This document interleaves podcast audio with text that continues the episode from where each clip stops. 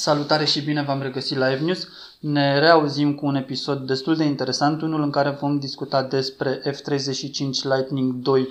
primul, se spune, avion de generația 5 multirol și ceea ce îl face, ceea ce face ca acest avion să fie atât de căutat și de cumpărat pe piața internațională.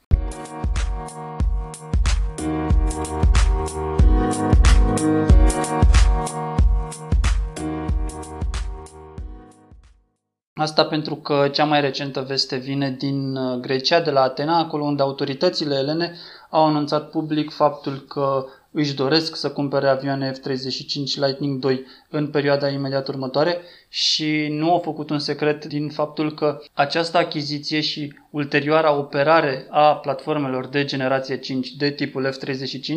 le va aduce un avantaj în fața dușmanului tradițional din Mediterana care este Turcia, chiar dacă cele două state sunt uh, aliați în cadrul NATO, ele au o rivalitate locală, una care nu va fi trecută și nu va fi depășită de nicio alianță militară din prezent sau din viitor. Prin urmare, grecii vor să cumpere 24 de avioane F-35 Lightning 2, vor să plătească pentru ele 3 miliarde de dolari, iar în această sumă să fie incluse și lucrările de infrastructură necesare operării acestei, acestui tip de avion, lucrări care, din câte se pare, nu sunt deloc ieftine pentru că avioanele F-35 au nevoie de condiții ceva mai aparte pentru a fi zburate și folosite în condiții reale de luptă. Dar ce face ca acest avion F-35 să fie atât de căutat și când spun atât de căutat, mă refer la faptul că majoritatea operatorilor europeni de F-16 și mă refer aici la operatorii tradiționali ai uh, generațiilor vechi și foarte vechi, mă refer la F-16AB, trecute ulterior prin programul Midlife Upgrade și devenite AMBM, Uh, aceleași F-16 pe care le folosim și noi, așa cum vă spuneam, majoritatea operatorilor europeni ai acestui avion trec in corpore către F-16. Singura excepție notabilă este în momentul de față Portugalia, stat care, din câte se pare, nu își permite să facă pasul către F-35 și cumva își restructurează forțele aeriene pentru o tranziție cât mai facilă și, de ce nu, mai ieftină către acest tip de aparat. De ce este uh, F-35 atât de dorit? Este foarte simplu și în același timp foarte complicat. Foarte simplu pentru că este avionul de mâine. Dacă F-16 în variantele Uh, cele mai moderne, în varianta Viper, care este ultimul upgrade făcut de către cei de la Lotti. Este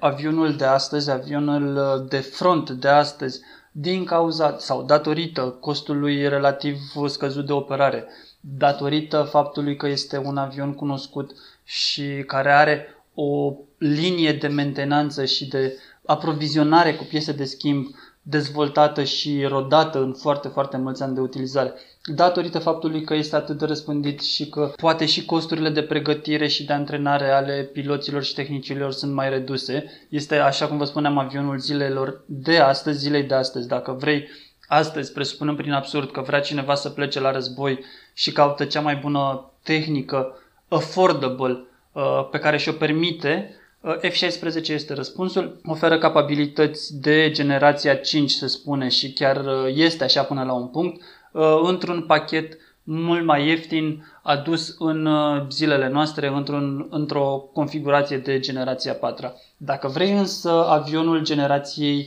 de mâine, avionul zilei de mâine, atunci F-35 este răspunsul. Și de ce ți-ai dori tu ca stat avionul generației de mâine? Pentru că în industria militară, în industria de apărare,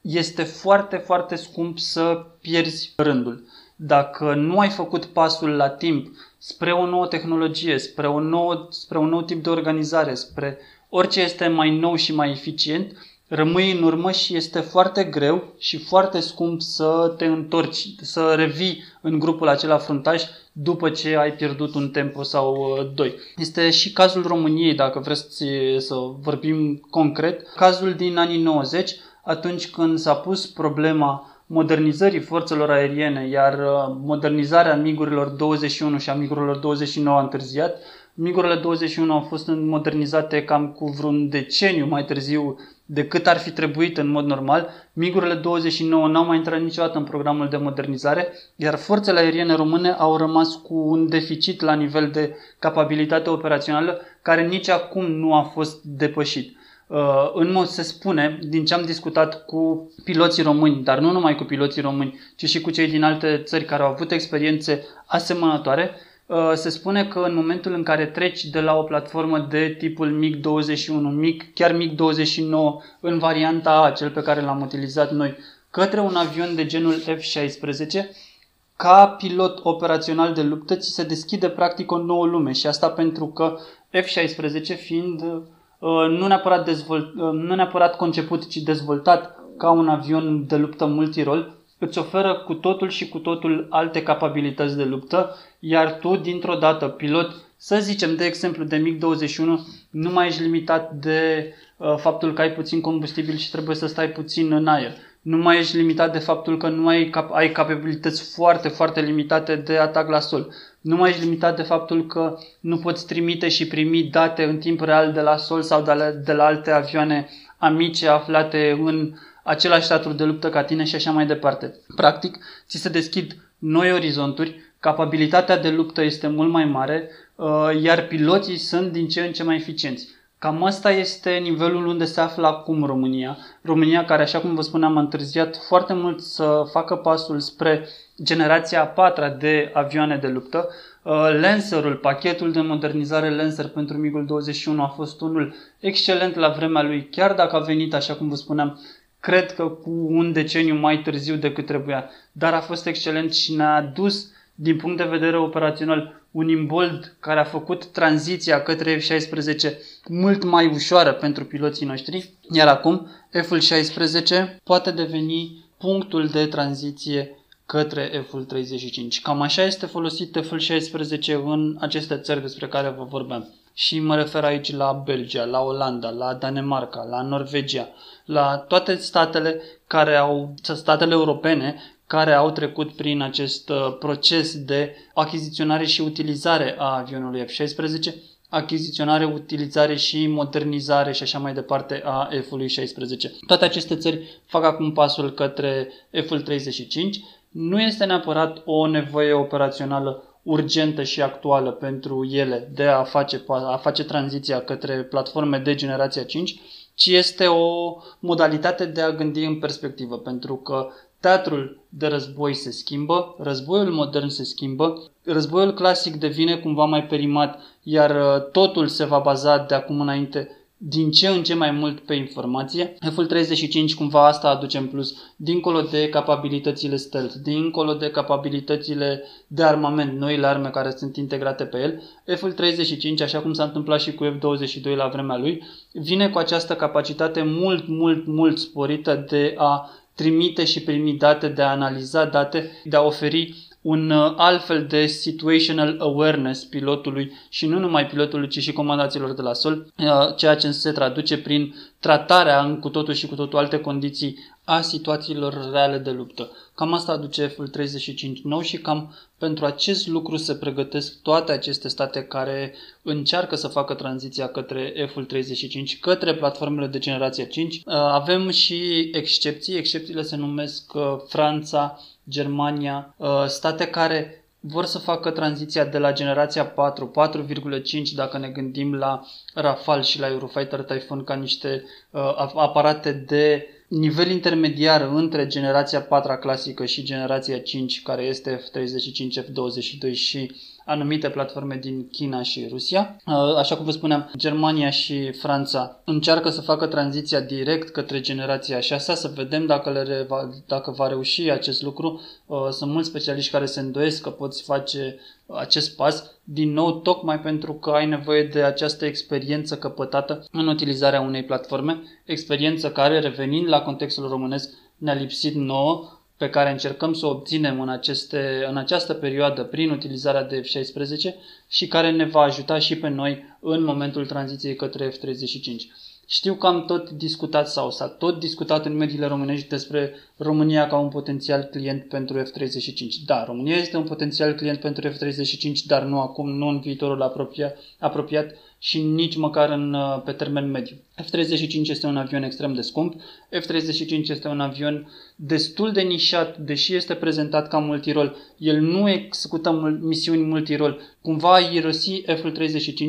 dacă l-ai cumpărat și l-ai utilizat, de exemplu, pentru misiunile de poliție aeriană, cele pe care le efectuează în mod curent forțele aeriene române. F-35 este un avion de strike, este un avion pe care trebuie să-l folosești în conflict pentru a-ți arăta uh, pe deplin capabilitățile lui operaționale. Este un avion pe care nu îți permiți să îl folosești în astfel de misiuni, deși poți să o faci, repet, nu este nicio problemă dacă uh, un stat, de exemplu România, uh, decide să cumpere F-35 pentru misiuni de poliție aeriană, el poate fi folosit fără nicio problemă în misiuni de poliție aeriană. Dar este ca și cum uh, cineva și-ar cumpăra un Lamborghini pentru a-l utiliza în traficul din București. Știm că se întâmplă acest lucru, este plin de astfel de mașini sport în traficul bucureștean, dar cumva irosește așa, acea mașină super sport cu sute de cai putere și cu un cuplu fenomenal, punând-o să meargă prin traficul bucureștean unde probabil nu depășești uh, treapta a doua cutiei de viteză. Cam același lucru este și cu F-35,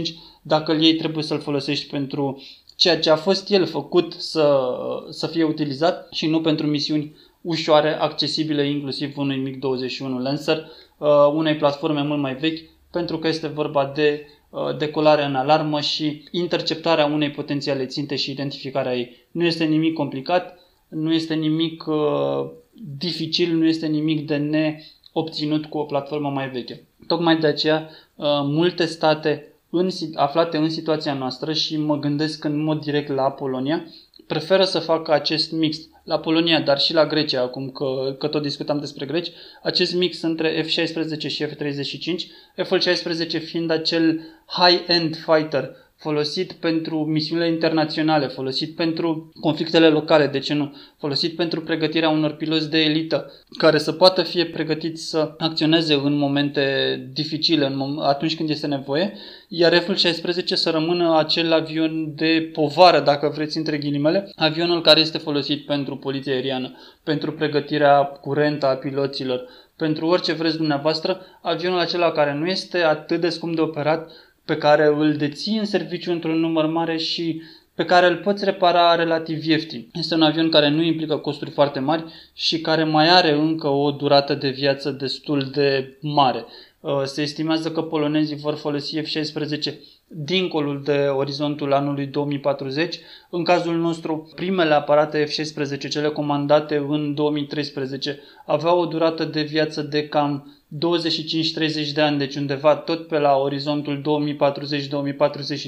dar deja se lucrează la posibilități de creștere a acestei durate de viață. Pachetul Viper, pachetul de modernizare pe care îl aplică Taiwanul în acest moment pe aparatele sale, care sunt din generația celor folosite de România, uh, extinde durata de viață și ne-am putea gândi că F-urile 16 pe care le-am cumpărat la mâna a treia, da, sigur, din Portugalia, ar putea fi folosite încă 40 de ani de acum încolo, fără nicio problemă și fără ca gradul de capabilitate al forțelor aeriene române să aibă de suferit. Pentru că România este o, o țară mică, o țară care nu se va implica niciodată în conflicte militare de una singură, o țară care va face sau va trebui să facă întotdeauna parte dintr-o alianță militară pentru a fi relevantă în acest uh, punct regional al Europei și al globului, o țară care nu își permite să investească foarte mult în avioane și nu își permite să investească în general foarte mult în tehnică de luptă. Uh, cam asta este,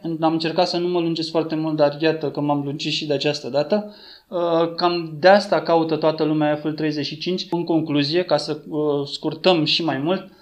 F-35 trebuie cumpărat și este cumpărat astăzi, nu pentru ce poate face el astăzi, ci pentru ceea ce îți poate oferi mâine, pentru că sunt capabilități spurite de care va fi nevoie în războaiele convenționale, regionale, mondiale, dacă se va întâmpla așa ceva de mâine și nu își permite nimeni să piardă pasul, să piardă un tempo în această luptă a dotării cu tehnologie modernă. Pentru că dacă ai pierdut pasul, ai rămas în urmă și nu vine nimeni să te ajute să te dotezi cu tehnică modernă. În ceea ce privește România, vom face și noi pasul către F-35, îl vom face mult mai târziu decât alte state, vom rămâne în continuare în urmă și cumva depinde doar de noi să reușim să depășim acest decalaj și să ne apropiem de statele uh, alături de care ne dorim să uh, fim aliați până la urmă. Cam asta a fost uh, F-News de astăzi. Vă aștept și la următoarele ediții, vă aștept cu subiecte din ce în ce mai interesante și până data viitoare vă urez numai bine.